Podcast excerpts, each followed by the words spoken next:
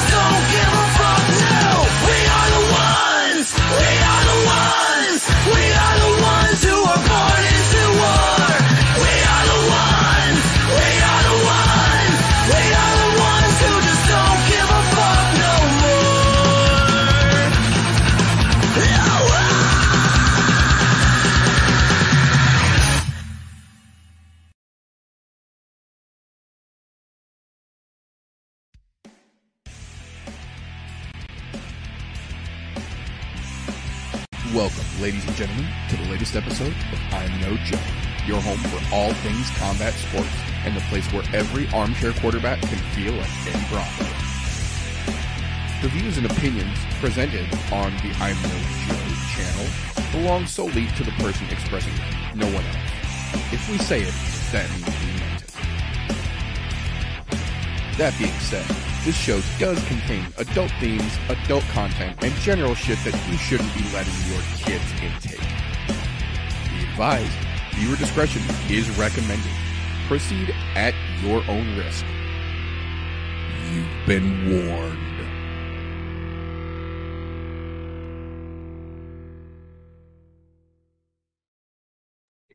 If it's Thursday, it's I'm No Joe. Welcome, ladies and gentlemen, boys and girls, children of appropriate ages, to the latest episode of the I'm No Joe podcast, a show where every armchair quarterback can feel like Eddie Bravo. Today, as like most days, I have got a glorious panel here with me to break down and get into all these shit talking and shenanigans that have fallen down the MMA trees since we saw you fine folks last. But before we get into all that fuckery we've got afoot, first and foremost, with all the F's, how the hell are you gentlemen doing this evening? Doing decent. It's been a rough week, a little bit tired, but you know, the weekend's coming up, excited for the fights. Get to go to FAC tomorrow night, fucking UFC Bellator Saturday. The circus act on Sunday that we won't talk about here, other than the circus act that I mentioned. Yeah.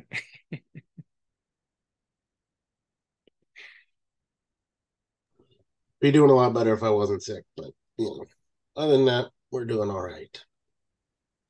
We'll deal. Good deal. If you don't hear much from Well- me tonight, you know why. right. Uh, apologies for uh, the late start this evening. Uh, I had life step in the way a little bit, uh, but luckily, this is going to be a fairly light episode. We don't really have a whole lot to look forward to, and based on the caliber of fights again this weekend, much like last weekend, I can't, in good conscience, have anyone put their pit win loss ratio on the line to try and justify making people watch the bullshit we've got this weekend. So we're going to pick out the nice gems and cherries for you, as it were. But before we get into that, as we like to do around here to kick things off, we're going to get into a little bit of news and recent events. Um, first and foremost, here, um, again, we're we're not doing recaps this season, uh, but I do want to touch on two little important news factors from last weekend that have kind of gotten swept under the rug a little bit, as it were, throughout the course of this week. Um, the first one, uh, Jessica Andrade is now legitimately blaming her loss on her titty popping out when Erin Blanchfield tried to take her down. Uh, I'm not exaggerating. She is legitimately saying that when Erin Blanchfield went in for the takedown that ultimately led to the submission that ended the match, that her shoulder pulled Jessica's shirt completely up, let her whole titty pop out, and in reaching to grab the top and pull it back down over her titty, which for the record is also her own fault for not wearing the fucking rash guard that comes with the sports bra that she wore out there, but that's aside. Uh, in reaching to grab and pull the top back down, that's when Blanchfield was able to lock in and secure that choke. So, A, bullshit. As a thorough MMA journalist, I can assure you I have gone back and watched said footage of this exact point in the fight many, many times in scrutinizing detail.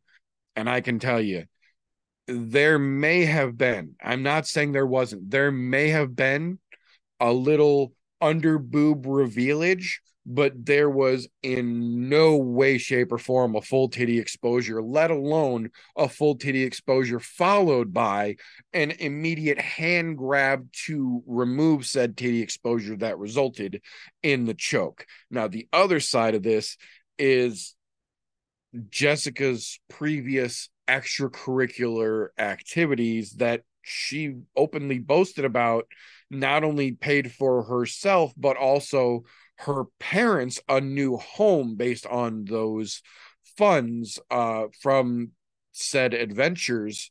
And like I've said before, I'm not going to shame anybody for what they do to get that money, but you can't tell me that it's okay in one circumstance for money and then in another circumstance not okay and completely distracting and led to you losing a fight. That just there's too much there that doesn't add up. So uh, i absolutely encourage everyone else to go back and do your own research.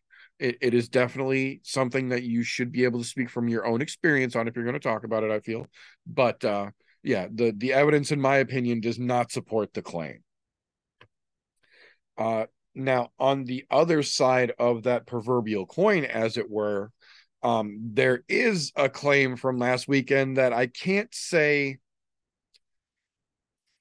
this one's a little tougher. I i can't in good conscience say that it has no merit because there is uh, to coin a star wars phrase from a certain point of view a bit of a story there.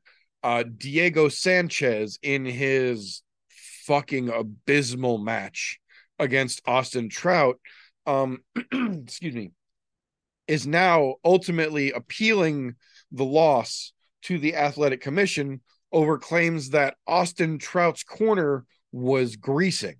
And the base for his claim here is genuine footage from the broadcast itself, where the cut man, not Austin Trout's corner, the cut man, man bun, by the way, who we can verify is one of the best in the business uh, is putting grease along the eyebrows of Austin Trout, puts a little bit along his cheeks, and then with that same hand takes the bag of ice and runs it along the back of his neck and up over his head and down across his shoulders.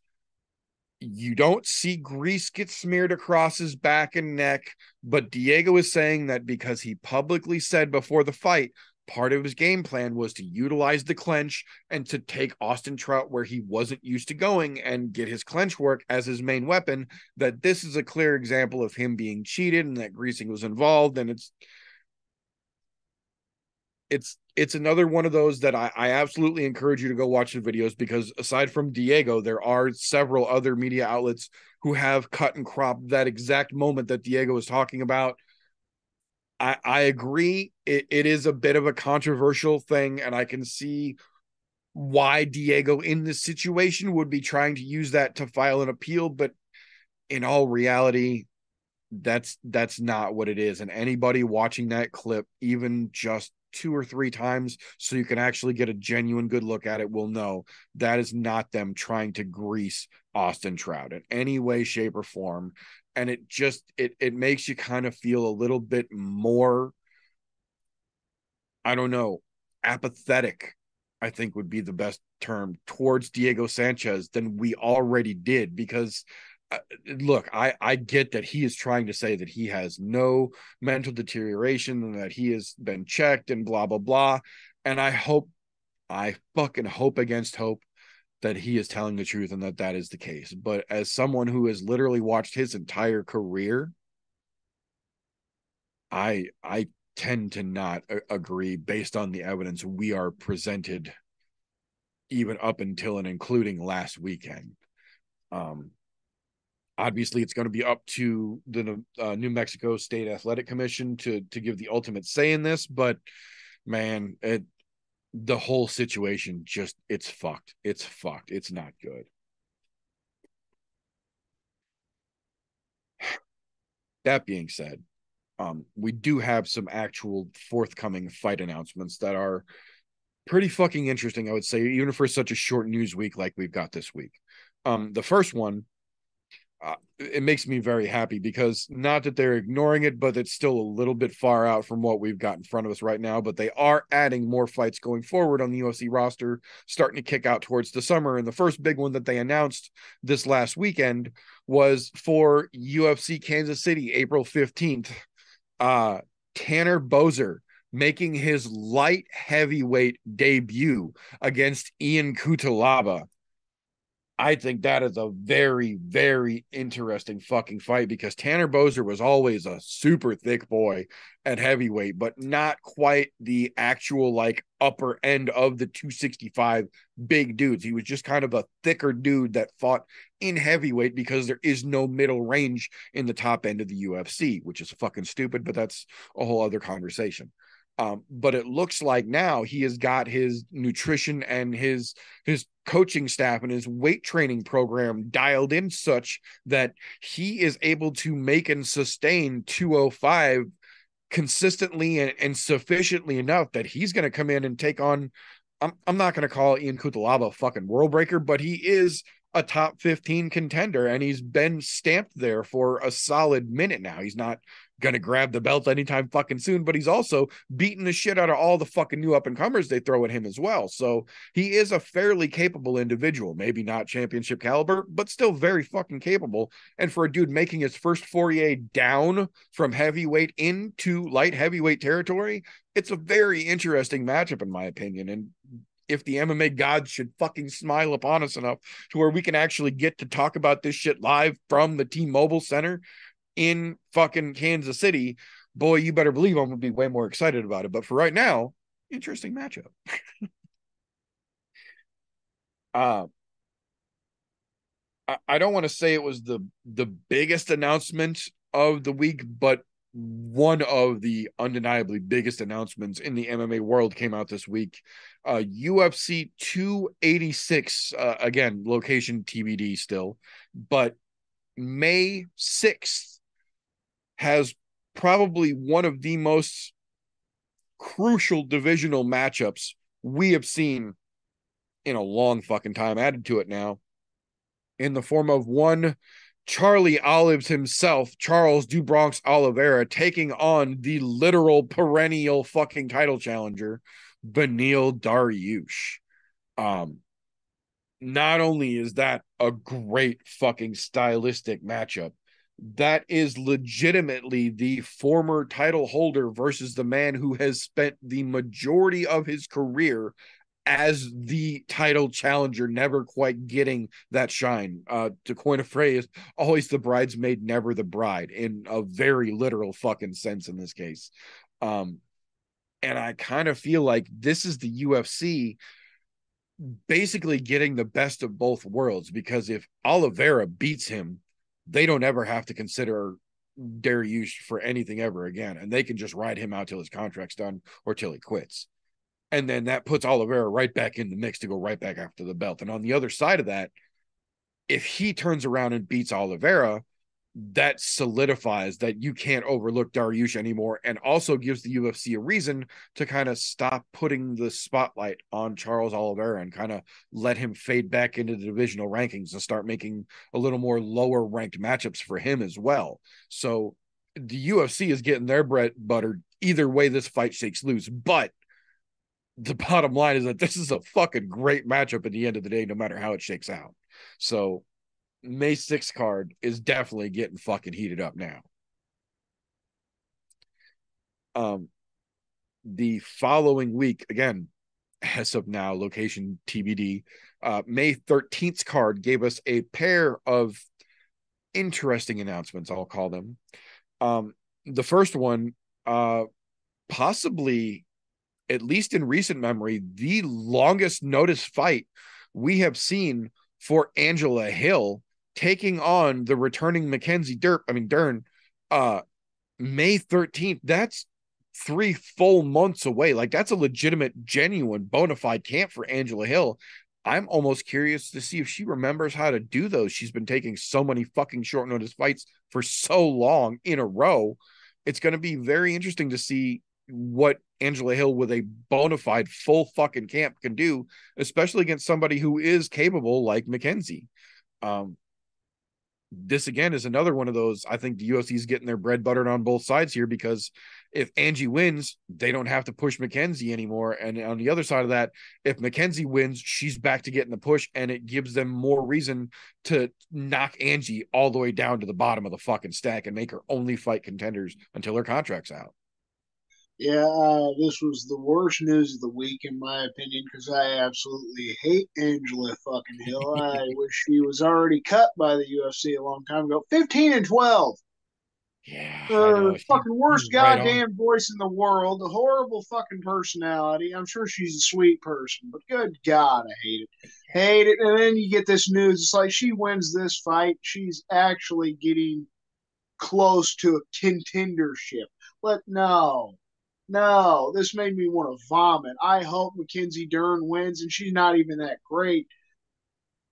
So I'm worried. I'm worried about this. I don't. I'm not that excited. I don't think it's going to be a good fight. And, and- and, man, I'm going to hate life if Angela Hill Yeah, wins it's, this fight.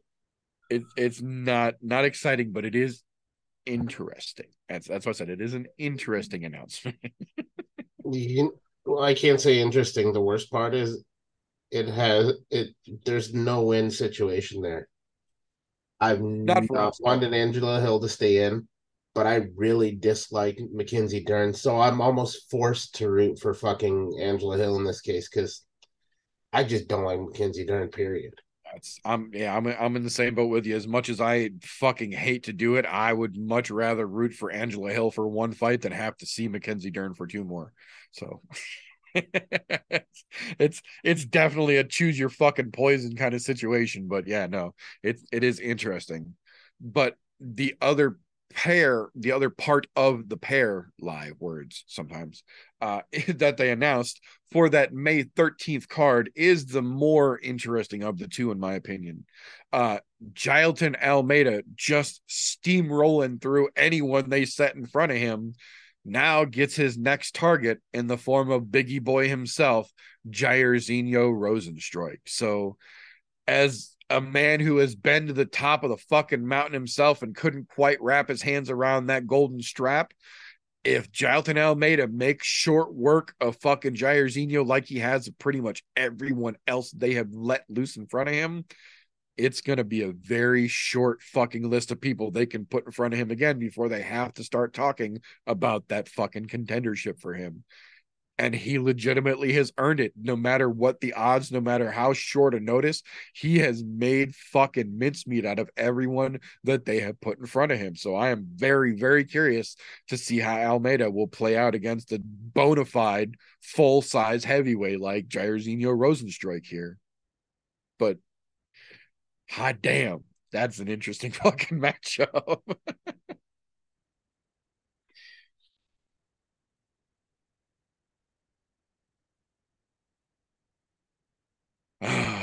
so uh, that'll bring us to the uh, not fight announcements, but actual genuine news part of this segment here. Uh, and uh, spoiler alert, none of them are fun, so don't get your hopes up here. Uh, first and foremost, um, for or impacting, I guess I should say, the new light uh, lightweight Grand Prix taking place over in Bellator, starting at Bellator 298 March 10th. Uh Sidney Outlaw is officially out of the tournament. Uh and as a silver lining, Brent Primus is back in the tournament that he was so vocal that he should have been included in to begin with. Um Sidney Outlaw has failed not one, not two, but three fucking times in multiple different samples to confirm he or i guess i should say he tested positive for three different banned substances in multiple different test samples to confirm that they are all three in fact banned substances and in multiple samples here uh, he has been suspended for two years as of right now and will not be eligible to fight until August of 2024, retroactive to when the first time they caught the sample was. But Brent Primus is officially now in the tournament. They wait for no man, obviously. Um, so it's going to be interesting to see if Sidney Outlaw still has an opportunity to come back after a fucking long, hard fucking layoff like that. Um, hopefully not, but sometimes uh, times get tough. So we'll we'll see how that one shakes loose. But a triple offender, go fuck yourself all the way off. That's a little fucking much. Um, the UFC did a little house cleaning this last week. Um, after UFC Vegas 69, nice. Uh, there were a pair of folks that um I guess technically speaking, can't say were cut. They both finished out their contracts and are no longer on the UFC roster. Um, both fighters still have the option to be re signed by the UFC, but there have been no indications that such a thing is on the horizon for either of them. Um, William Knight, after what he himself called uh, the worst off night of his career, got himself walking papers for it. And Jordan Knight, the Beverly Hills Ninja himself, is officially back on to Beverly Hills to practice his ninjutsu because he is no longer employed by the UFC as well. Uh, neither one are, are going to be incredible losses in my opinion to the UFC. The sad part is that there was one more fighter after last weekend who is no longer in the UFC, but not because of their contract being up. Um, we got official confirmation this week that after the loss last week to Mayra Bueno Silva, that Elbow Queen herself, Lina Länsberg, has officially decided to retire. Um, that sucks because I really fucking like Lina Länsberg and thought that fight was a little fucking weird from the jump, but I get it. She said she's tired. She's, I believe she's 42 years old now. Like, she's still kicking ass and taking names with the young gals, but I understand that that's not as easy to do anymore once you start getting up past the prime. And unfortunately, seems like Lina Länsberg was there. So, again, I would much rather see a fighter go out on their own terms, capable of forming full sentences and making themselves some type of other incremental, uh, excuse me, supplemental income than going out where they can't tie their shoes and form complete sentences. So, uh tip of the cap to lina länsberg thank you again for everything you have done. She is one of those ladies who has been around since back in the day kicking ass and taking names helping to make the sport and specifically women's mma as big as what it is today. So thank you lina and obviously hope she has a wonderful fucking uh, post-fight career.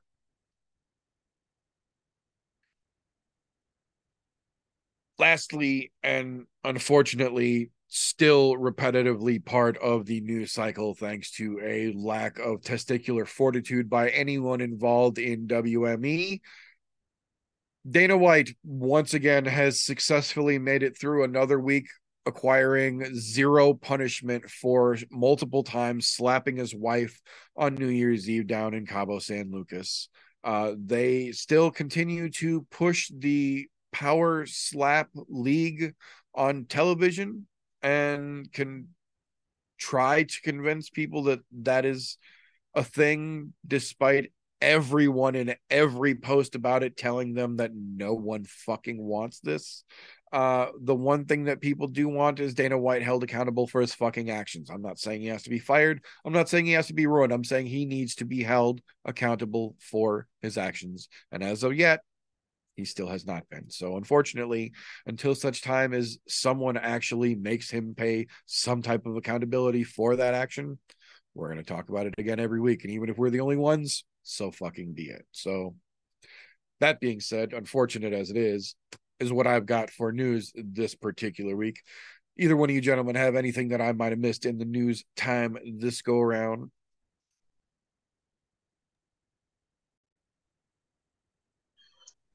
I'm surprised you didn't mention the one fight announcement: Curtis Blaydes and Sergey Pavlovich. Did we not talk about that last week? Oh, I think they just announced it this week.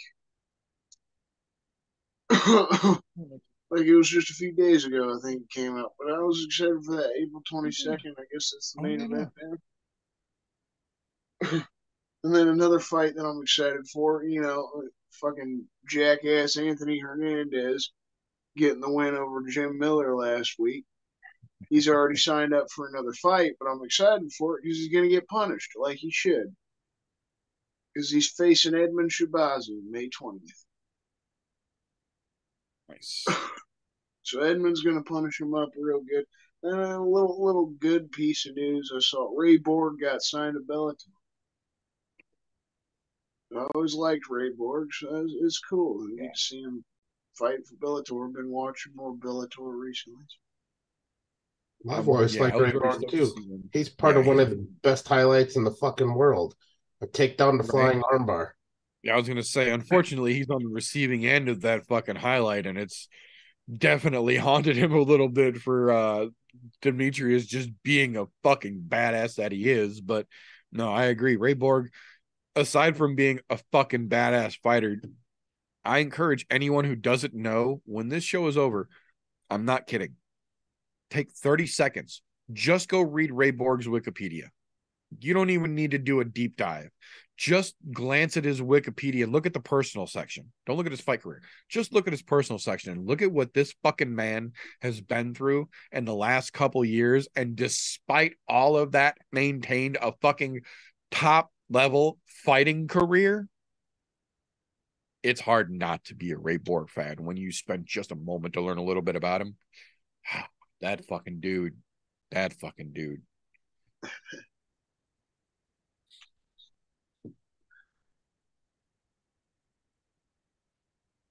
Okay. Well, if that is what we have got for news and recent events, that will bring us to the point where it painful though it may be, it, it honesty is the best policy as it were. And sometimes when you've been watching fights, as long as some of us have, you get a little set in your ways. And when you've been watching fights a certain way, that's how you watch fights, and that's how you watch fighters, and that's how you look for things. And unfortunately, that can get you set in your ways um, developing fight analysis blinders, if you will. And some of us old farts definitely have some of those blinders. And the bad part is that that keeps us from learning about some of the newer up and comer folks because that's just not what we're used to doing. But luckily for us old farts, we've got ourselves a bona fide young person here to help us keep in touch with the up and coming folks in a segment we like to call Slows, Cans, and Contenders. If you would, sir. All right, so we heard a little bit about it this week. You know, Jon Anik posted about it. I saw Mike Heck did a little bit on it. You know, did a little interview and a podcast about Dustin Lampros. So I wanted to start my segment off just touching on local guy. You know, from St. Louis, Missouri, born and raised, moved down to South Florida now. He's training at Kill Cliff MMA. Uh, 8 0 as a professional fighter. The reigning featherweight champion of Shamrock FC, won the belt last July, was on the Ultimate Fighter season 29, Team Volkanovski, lost the first fight, you know, going into that season. It's an exhibition, right? So it doesn't count on the professional record. He's still considered undefeated, but he, he has said that that loss a couple years ago humbled him. He, he was a lot cockier, and he's won his last few fights since then. Definitely looking forward to this, you know, young guy from Missouri going forward in his professional MMA career, but had to just touch on the fact that he's a hell of a fucking dude, stand up fucking person outside of his MMA career, his dreams of trying to get to the UFC still. Because in his free time, he's fighting the creepy fucks that prey on children. Not just trying to put creepy old fuckers that want to, you know, try to sexualize a kid or traumatize a kid for life, you know. Not just put them behind bars, but embarrass the hell out of them, shame them, and making YouTube videos, getting them to do some push ups, admit what the fuck they're doing, just absolutely make them look like a fool, and just kind of kill time and waste time till the cops show up. Hopefully, you know, obviously, shit can go awry. You know, I was talking to Meter earlier on in the week, and we've seen instances of shit not going good for people because um, laws are fucked up. Situations in the world are still fucked up. And I think we all know why. We know a lot of rich people, people in power and government, like them some little kids too. It's a fucked world we live in. So I just had to put that out there. Hope everything goes good for Dustin. We hope to see him fucking make his dream come true, go to the UFC, succeed in his fighting career. But glad to see him trying to make some real change in the world and hope he doesn't see any negative repercussions from doing something that's amazing in my eyes. Uh, I think a lot of people's eyes. So throw that out there to start. And then we got FAC 18 here in Kansas City going down tomorrow night. We got some exciting young guys. The one amateur that I'm excited about, Anthony Dale, he lost his last fight at the end of the year. So I want to see how he bounces back. There's a two and one amateur now. Losing your first fight, do you bounce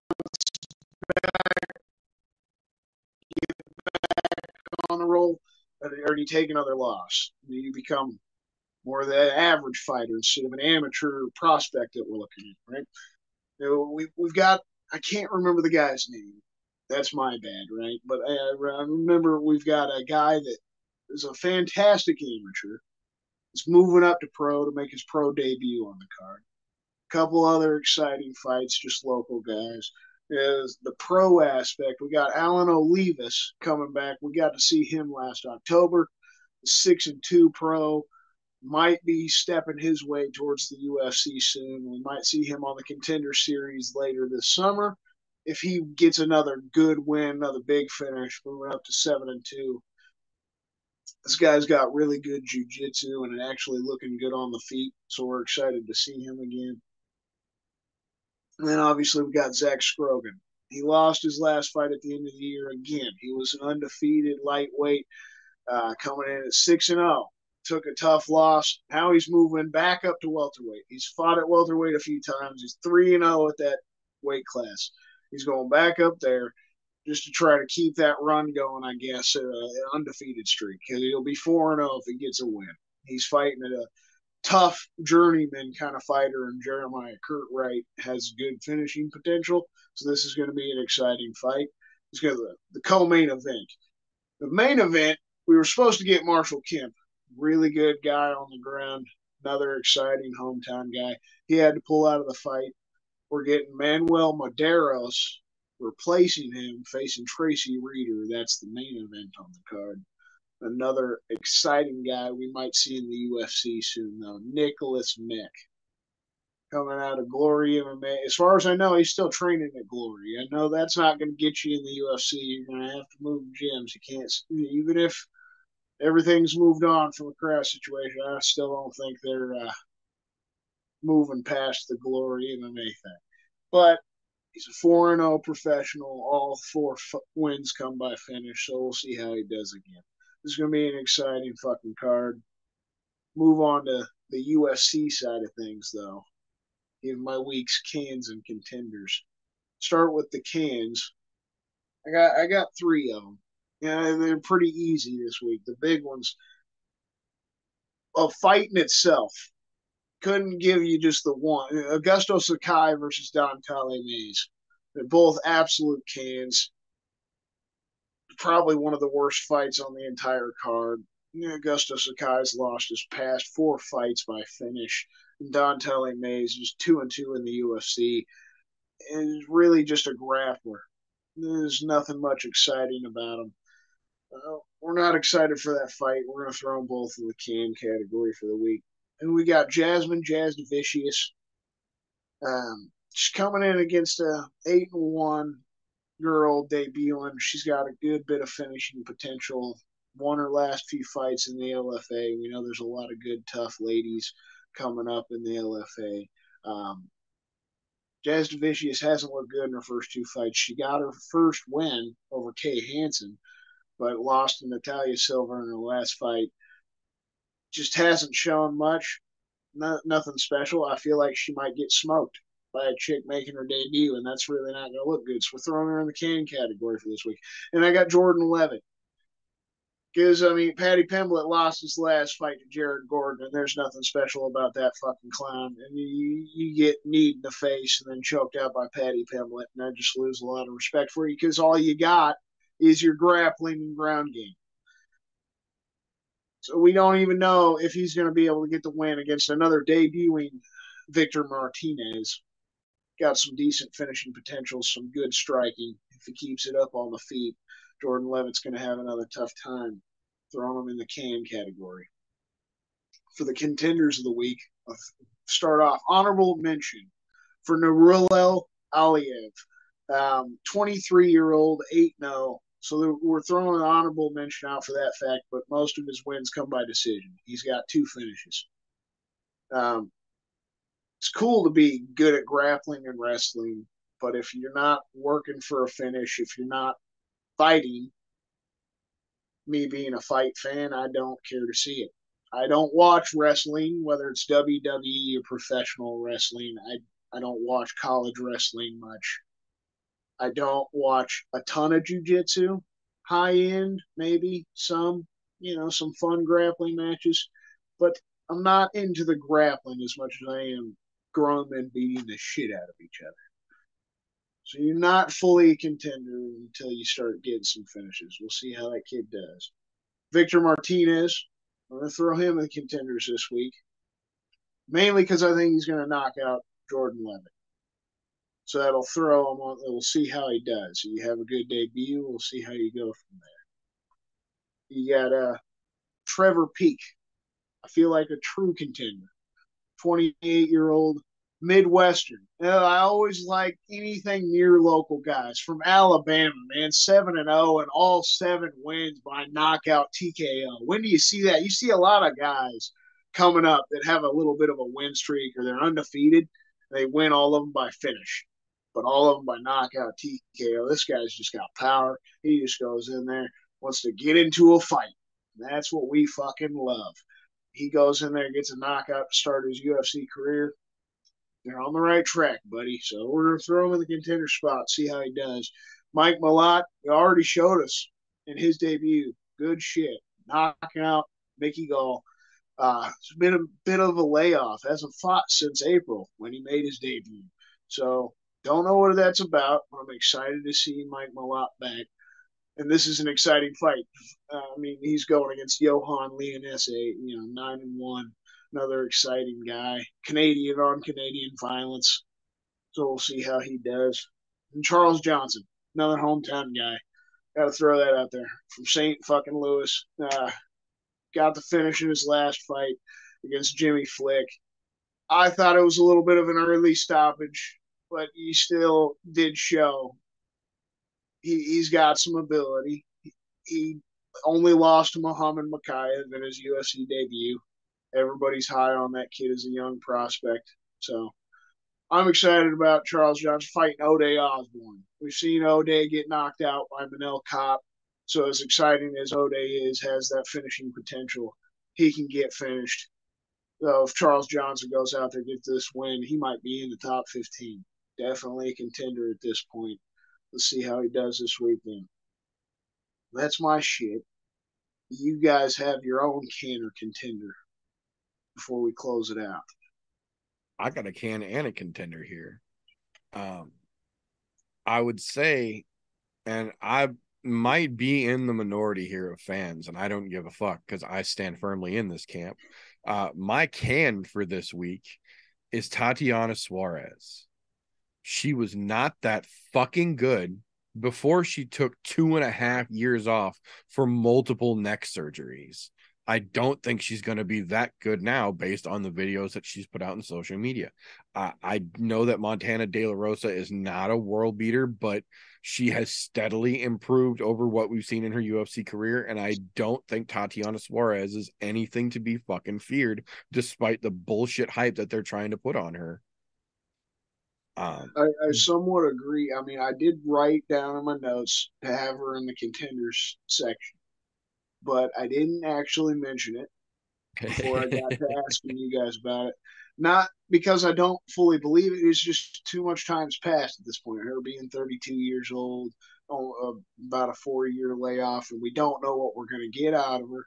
And even if she goes out and smokes De La Rosa, it's nothing special. Yep. So it just I can't throw her back in the contenders section until she actually gets back into fighting somebody Does near the top five and shows us something special again. Yep. That's how I feel I about agree. that. I agree. So I, I wouldn't put her in the other- can, but I kind of agree with you. It's Oh, like yeah, a I- I wait and see. She's in she's in purgatory for me. Yeah, no, in my in my opinion, she's in the can section until she gives me a fucking valid reason to remove her from the can section. So, yeah, she she's firmly on that side for me in the column confirmed.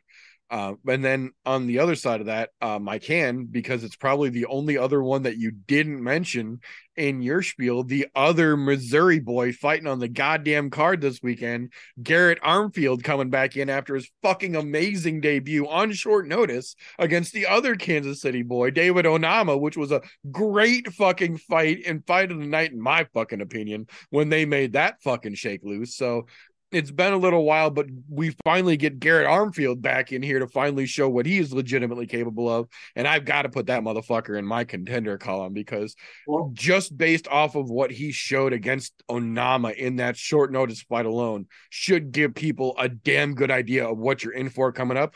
But if you dig just the tiniest bit below the surface on Garrett Armfield and look into what that man is capable of, that dude is a fucking whirlwind coming for the UFC, and I am fucking here to watch it. So it's it's a decent matchup in my opinion. Um, I don't Jose think Johnson, Jose. Johnson is going to be a, a fucking just seven. show up and get lucky on the contender series. Yeah, yeah. Yeah, But- I I don't think it's going to be a full wanna- work. I don't want to yuck the yum here, as as Jed Meshew likes to put it. Okay, so I agree fully, one hundred fucking percent. Would have had Armfield in the contender spot as well this week and talked about him. I'm excited as fuck for him to get back in there. He looked great against Onama in the first round. I didn't think he would actually hang with him that much because Onama beat him in the amateur level.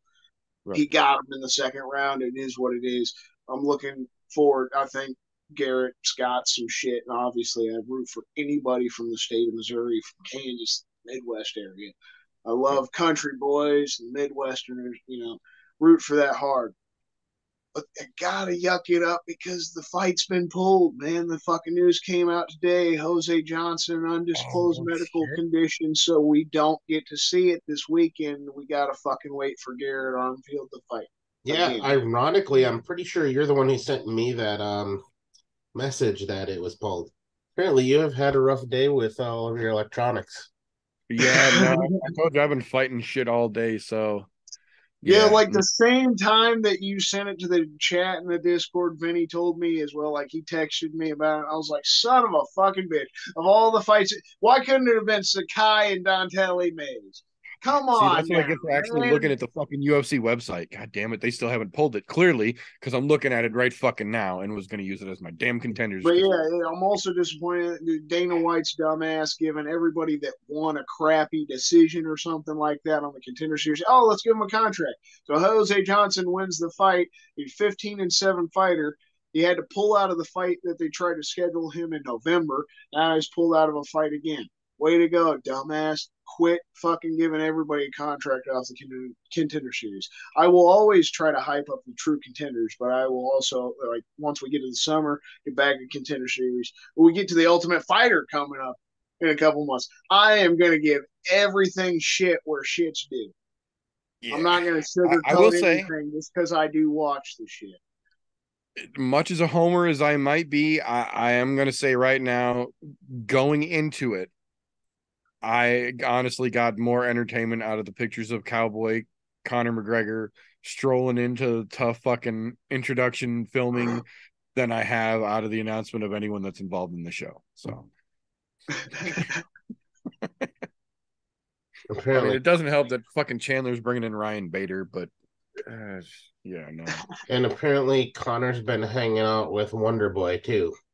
Yeah, it's it's it's going to be an interesting season for damn sure. They they're they're clearly putting more effort into this season than they have in a long time, but I just I'm not certain it's going to be quite enough to bring Happy everybody. for another We'll local see. guy who saw the leaks. We'll see if it's actually official, but Dakota Bush. Supposed to be one of the guys on. Let's see how he fucking does. Gonna be rooting for him full on. I would love But, to see uh, Harry get another shot. Before we go, I know you- you're not feeling well, man. You may not want to talk a lot, but do you have anything, TJ? Any can or contender that you'd like to throw out? I'll shortlist it, and you guys can figure out why.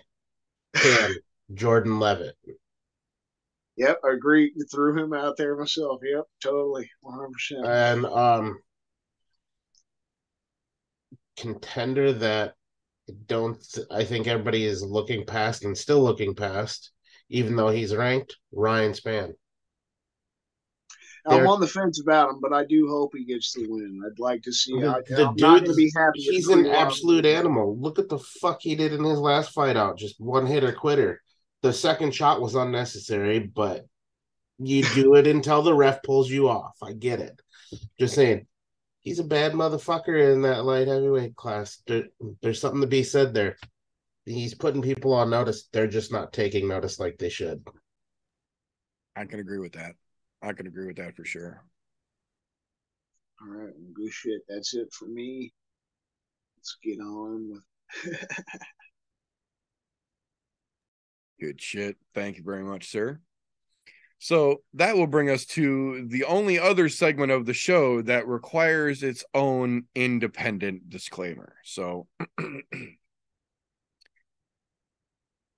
tapology.com does not in any way shape or form endorse support or condone the behavior of the i'm no joe podcast yet that being said, tapology.com does offer the ability for you to create a free account and pick fights just like we do what we're talking about here on the show.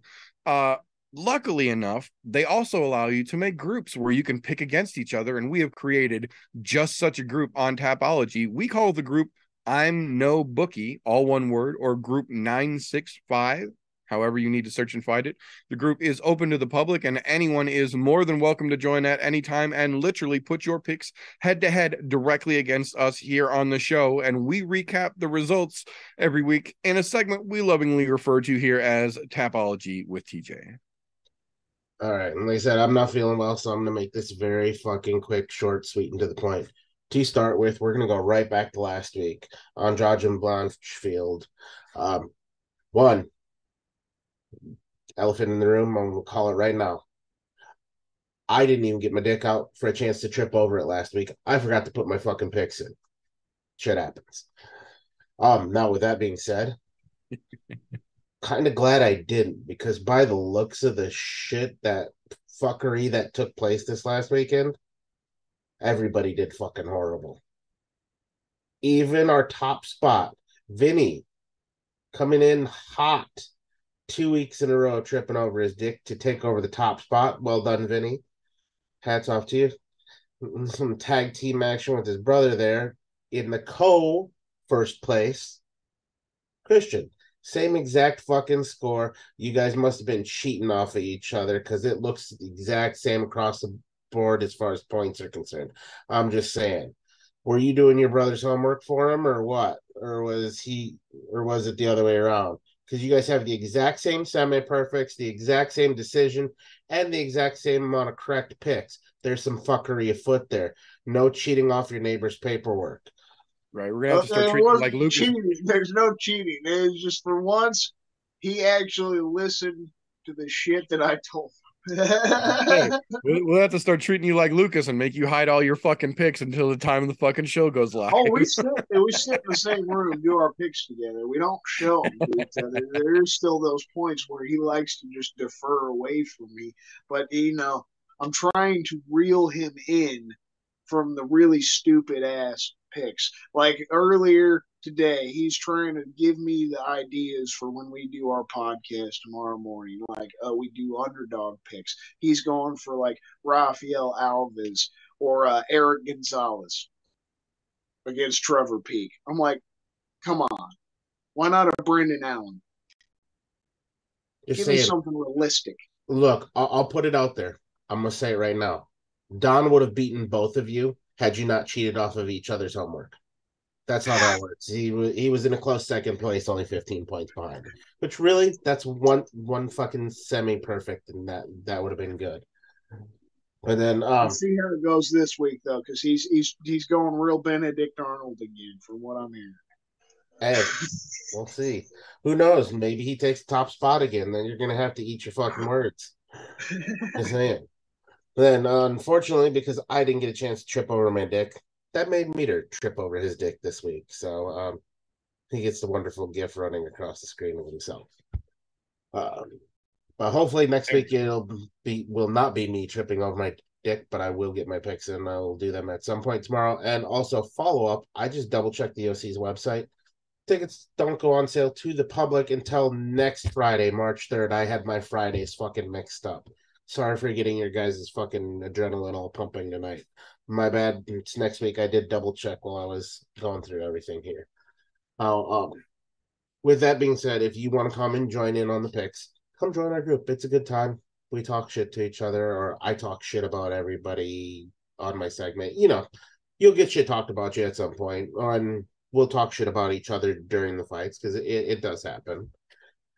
then um we'll move that right on into this coming weekend's card of uh, Nikita Krylov and Ryan Spann as the main event with um some odds.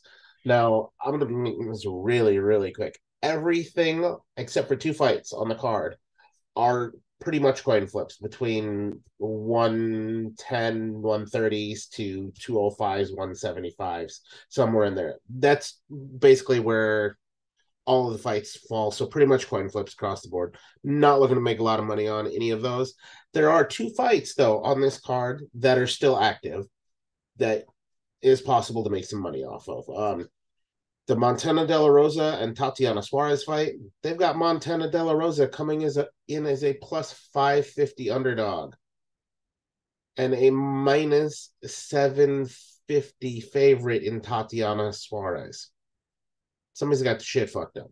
However, I, apparently uh, Vegas uh, looks at it differently, but we've all seen Montana De La Rosa. Her boxing game has gotten stronger and she's got a strong fucking jiu-jitsu game so um, i don't think those odds are quite right might be some time to throw some money on De La Rosa quick hundred bucks get you 550 Well, and that actually will I didn't even think about it at the time, but now that we're talking about it, that will actually that fight itself will put Jed Meshew's critically acclaimed theory to the test because I believe every single fight up until this coming weekend, as of right now, or at least on every card, flyweight unders have won their match.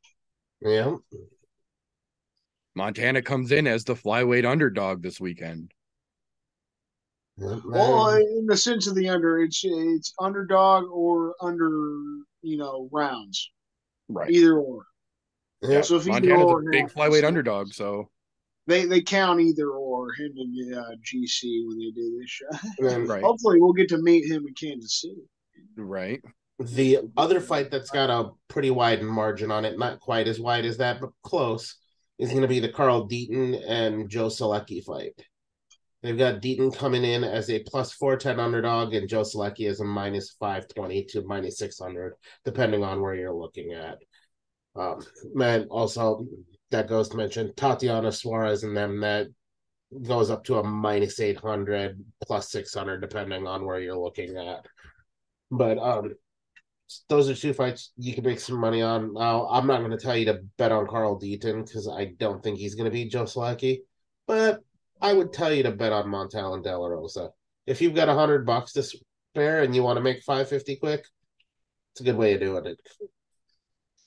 Have you you seen go. some of the guys that Coin Carl flips. Deaton's fought, like the records? Yeah. It's crazy. Like four and twelve and fucking worse. I was gonna say his resume makes Raul Rosas Jr.'s resume look spectacular. I don't know who that person is, and I refuse to acknowledge them. But yeah, that'll take care of it though. Like I said, mostly coin flips except for those two fights. So there you go. Join the group. Um, hopefully next week I'm feeling better and I'll talk more shit. Understandable. Thank you very much for your time, sir. Always much appreciated.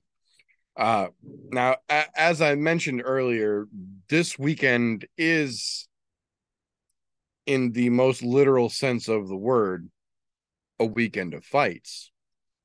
Technically speaking, there are a lot of fights scheduled for the weekend, and they are fights. And being as how I can't, in good conscience, say that they're good fights or that there are lots of good fights, I also couldn't, in good conscience, make any of these guys risk their uh, status in the pit on such a weekend of fuckery. That being said, though, we do still have some scattered, very, very interesting matchups throughout the course of the weekend. Just to give you a quick little rundown here, tomorrow night at 7 Central, both the one fight night number seven, John Lineker versus Andrade 2 fight card kicks off, and the BKFC 36 Adams versus Belcher card kicks off. Uh, and then Saturday at 10:30 a.m., because they got to have the one up, Bellator 291 kicks off. And then, for no good fucking reason whatsoever, at three in the afternoon, the UFC's fight card at UFC 70 kicks off. Now, as I mentioned, none of these cards in their entirety are great, and I would not recommend you devoting all of your time to any one of those cards. But that being said, there are still appreciable gems tucked away within each of those cards. So instead of trying to put on a pit and make anybody defend this, I would just intend instead, excuse me, my words, uh, rather ask you gentlemen here, in your opinion, best case scenario in their particular matchup. Biggest winner, or on the other side, biggest potential loser of the weekend in all of these fuckery matchups we've got going here. Well, I'll give both real quick. The biggest loser to me is easy as shit. And it's one you didn't even mention. FAC. The Fighting Alliance Championship here in Kansas City is the biggest fucking loser because you're trying to compete with BKFC and one championship because your card literally starts at seven o'clock central, the same damn time as two they get- huge professional promotions, and you're gonna try to have it broadcast. I think it's on Fight Pass actually. That's what I was just going to ask. Did they get FAC back on Fight Pass? Last I heard, it Yeah, still wasn't. I know the prelims are going to be on MMA Futures on YouTube, and I do think that the main card is back on Fight Pass and should be live. So hard to get people to want to tune into that when you Right. got bare knuckle and you got one One championship. FC, yeah. But same time, you know, what were they going to do? Wait till Sunday? Probably should have. Nobody's going to watch the other crap on Sunday. But uh, so they're the biggest losers. The biggest winners could very well be Bellator, in my opinion. Now, uh, even for hardcore fight fans, not a winner for the 18 fights. That's crazy. Like, yeah, Well, I love fights, but that that's tough. 18. I will say they're only saving grace for that monstrosity of a fucking card they've got is that there's only a five fight main card, and then I believe they're doing a three fight post limb card as well, which they've been doing a lot lately. So at least the main card isn't going to be too terrible. Yeah, 18 I'm excited. I'm excited for uh, quite a few fights on the Bellator card Yeah. this weekend. The tough thing is it's going to be in the morning. I don't know if I'm going to get up and watch the first few fights. We're excited for the main event. Uh, UFC and uh, eh. So yeah, they're just in between. They're mid this week. It's better than last weekend. We'll give them that. We'll give them their respect. A lot of the fights are better. There's a lot more interest in the entirety of the card than last weekend, but I still don't think it's a good way to lead us up into next weekend. Upside. Next weekend's going to be fantastic with the UFC, and then six straight weeks after that, we get uh, crowds and great main events and great fights. Hell yeah. It's going to be exciting, at least for a little bit.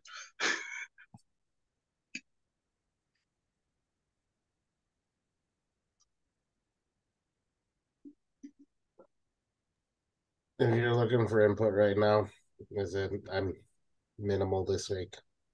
Um if anything, I will watch the Belcher fight just because I do like Alan Belcher. So BKFC will have me at least on that one.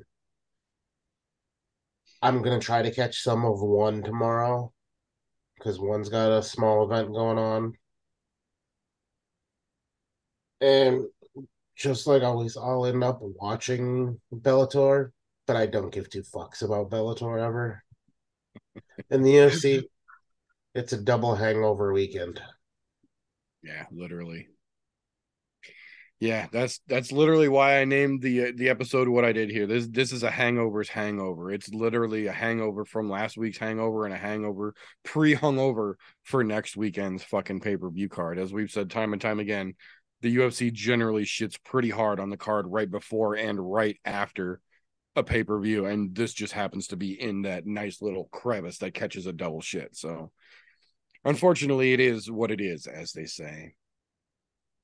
Uh so that being said, um, of the four cards, I know what you guys are talking about while watching, but which one do you think actually has the best potential main event? We've got.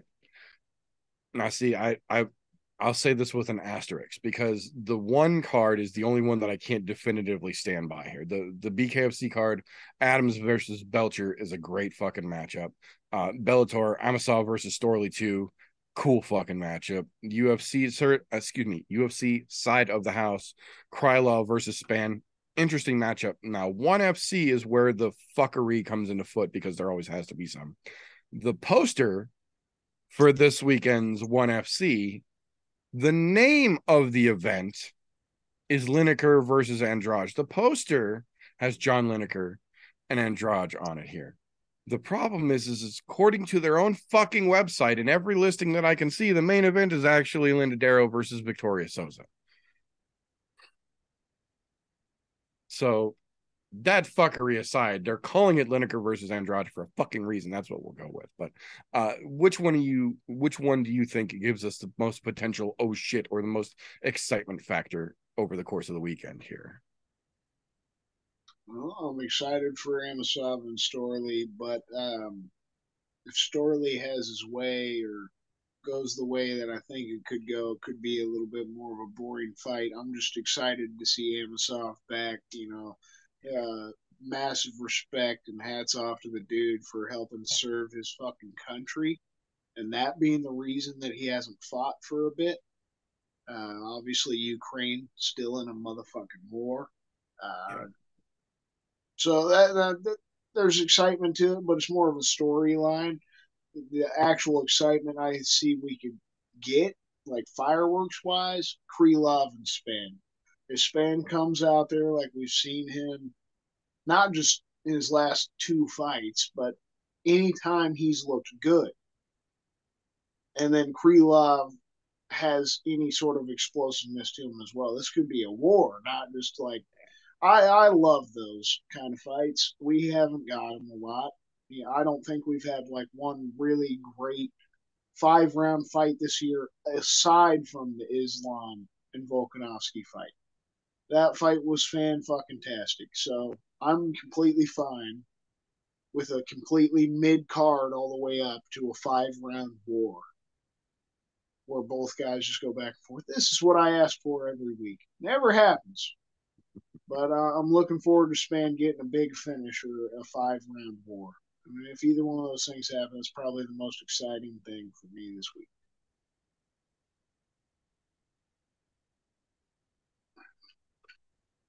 I can see that. Um, I, as much as I would like to agree, I, I, I, will say I do agree with uh, your your Bellator assessment there. I think the fact that Yaroslav Amosov has not defended his belt for so long because he was literally wearing a uniform, carrying a fucking machine gun, serving as a soldier in war in Ukraine, defending the Russian invasion, is one of the most admirable fucking reasons you can fucking have. It's it's we talk about it all the time. It's super fucking honorable and it's super respectable.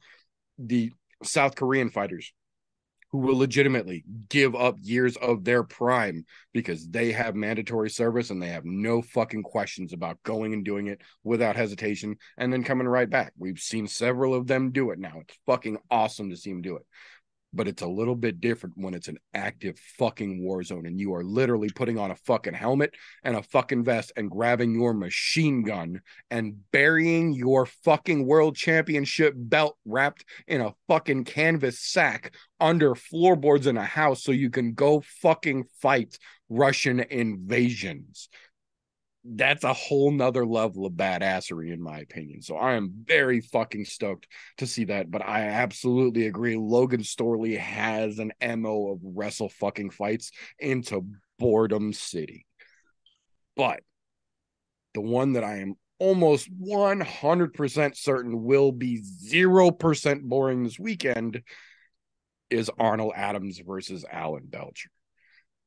Alan Belcher, for whatever reason, just could not seem to make the traction when he had the chance in MMA that he has gotten since he took the fucking gloves off and walked over to the bare knuckle side of the house.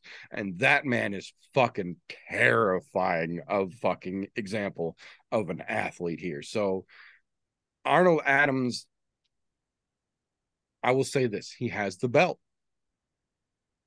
That's about all the good I can say for him. So I don't see any way that this fight makes it five fucking rounds, even in the shorter BKFC rounds. I'm pretty sure this fight's over in under a minute or so, and it's going to be exciting no matter which one of them ends up falling down. But one of these gentlemen is going to be unconscious in under two minutes. I'm fairly confident. Yeah, uh, that's about where I stand on that. The, that BFC fucking main event is going to be fucking wild because uh, somebody is going to go to sleep, and I'm not sure who's going to be. Although the way that Belcher's looked since he's come into BKFC, there's a fucking strong chance that uh, we don't see Adams get out of there alive. Which I mean, with BKFC, that sh- shit it goes batshit crazy. I mean, if you watched last week, we thought we had a fucking knockout, and then dude comes back and one hitter quitter. And Yeah, it- it's was- a wild event over there. Uh, It gets so- crazy in BKFC for damn sure. But if if we're talking excitement to watch just a main event this weekend, I have to go with the Bellator main event. Because watching a guy who is fresh out of combat, and I don't mean hand to hand combat, I mean getting shot at. His life's on the fucking line every day. Come to come back into a fist fight. Dude, do you know how fucking calm he's gonna be? yeah, this is nothing for him. There's This no chance of the death. park. there is okay let me rephrase that there is very minuscule chance of death because you have somebody in there to protect you should shit go awry logan storley better pray to god he can hum the fuck out of him because if he can't it's going to be a long night in the fucking park he's going to learn about fucking ukraine and why those Ukrainians are so goddamn tough holding off the giant ass fucking country of Russia outside of what the US is sending them, of course. But it's not necessarily the shit that's there, it's the people that's telling you something.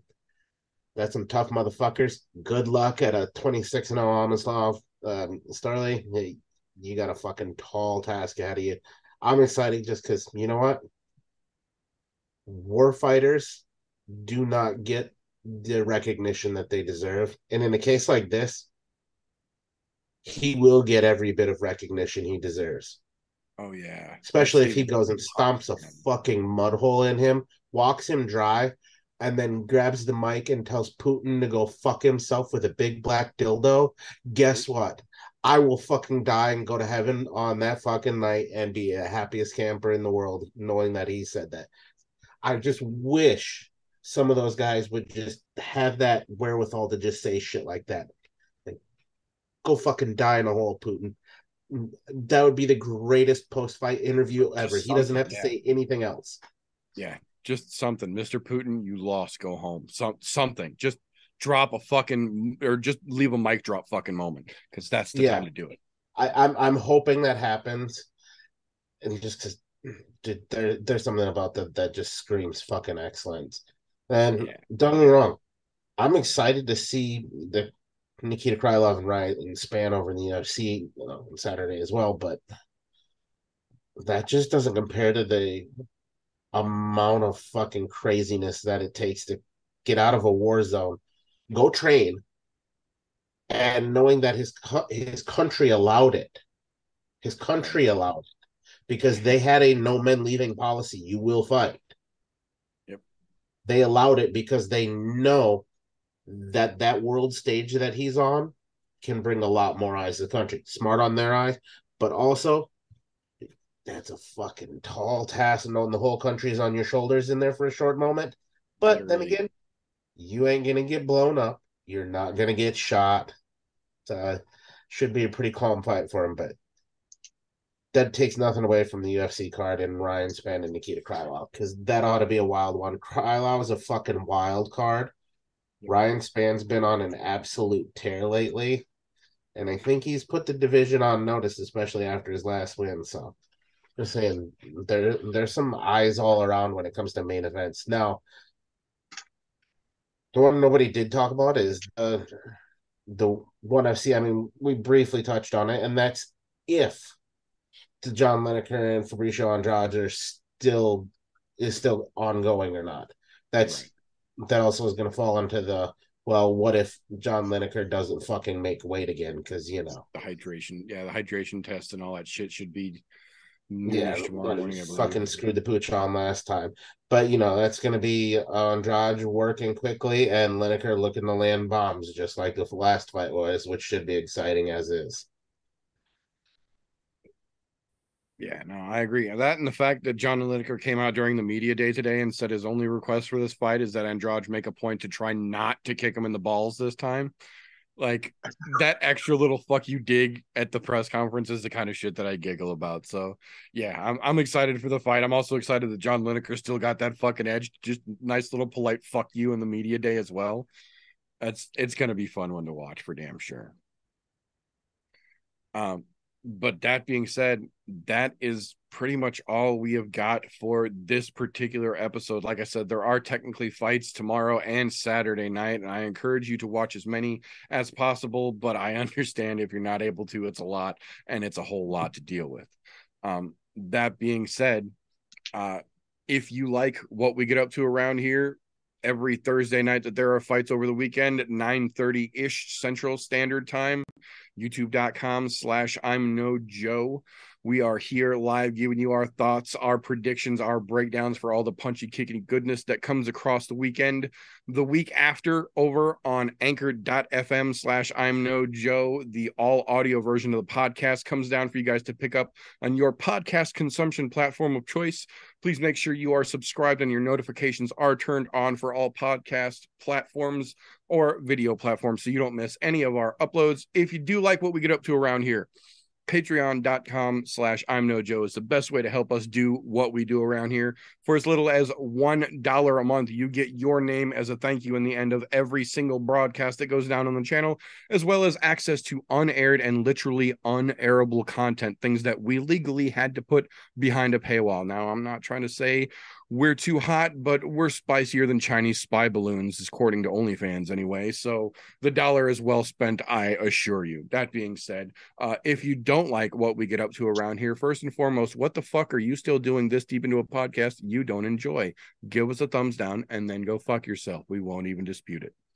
That being said, this might seem like it, but it is not the end because though we wrap things up here on the show Thursday night. First thing, damn near every Friday morning, you can look forward to over on Spreaker.com slash Slow Bacon Contemplate. The brothers Christian and Vindog, the Booty Hog, have their own podcast, kicking ass and taking names Friday morning, talking about all things intellectual, glasswise, punchy, kicky, and just how life shakes loose also, catch both of those fine gentlemen over there on Instagram, Slowbake420 and the Hashbowl Brothers. Links down in the description as well. Thank you, gentlemen, for your time.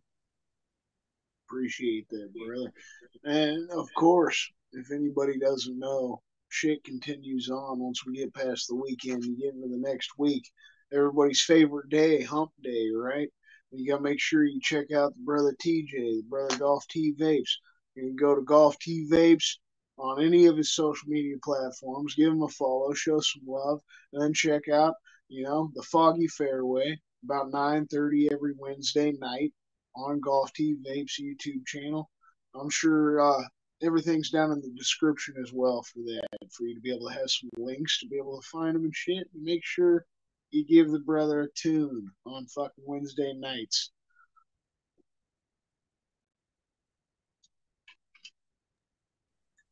Oh, yeah. Oh, Even though I'm sick, I'm not gonna fuck this up.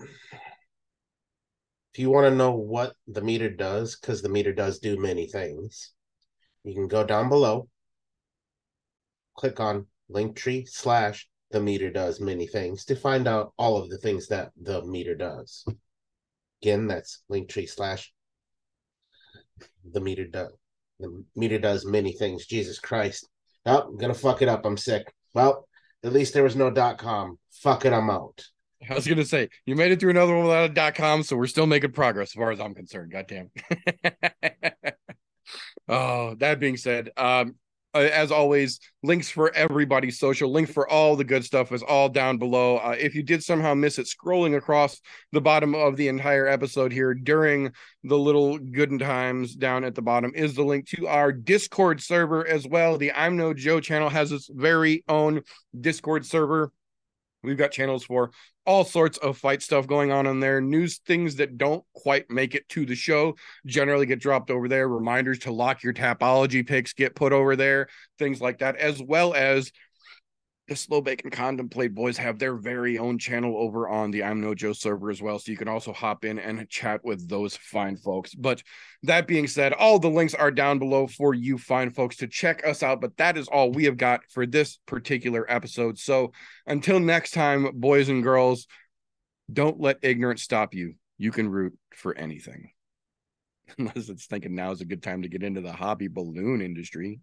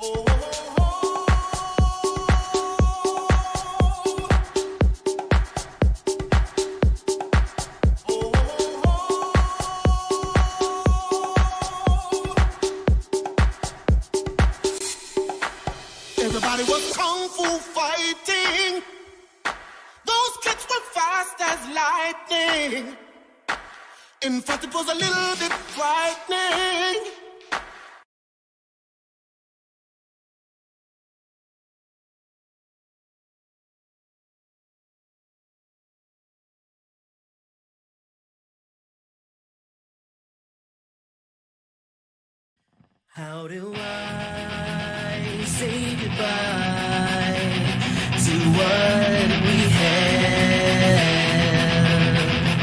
The good times.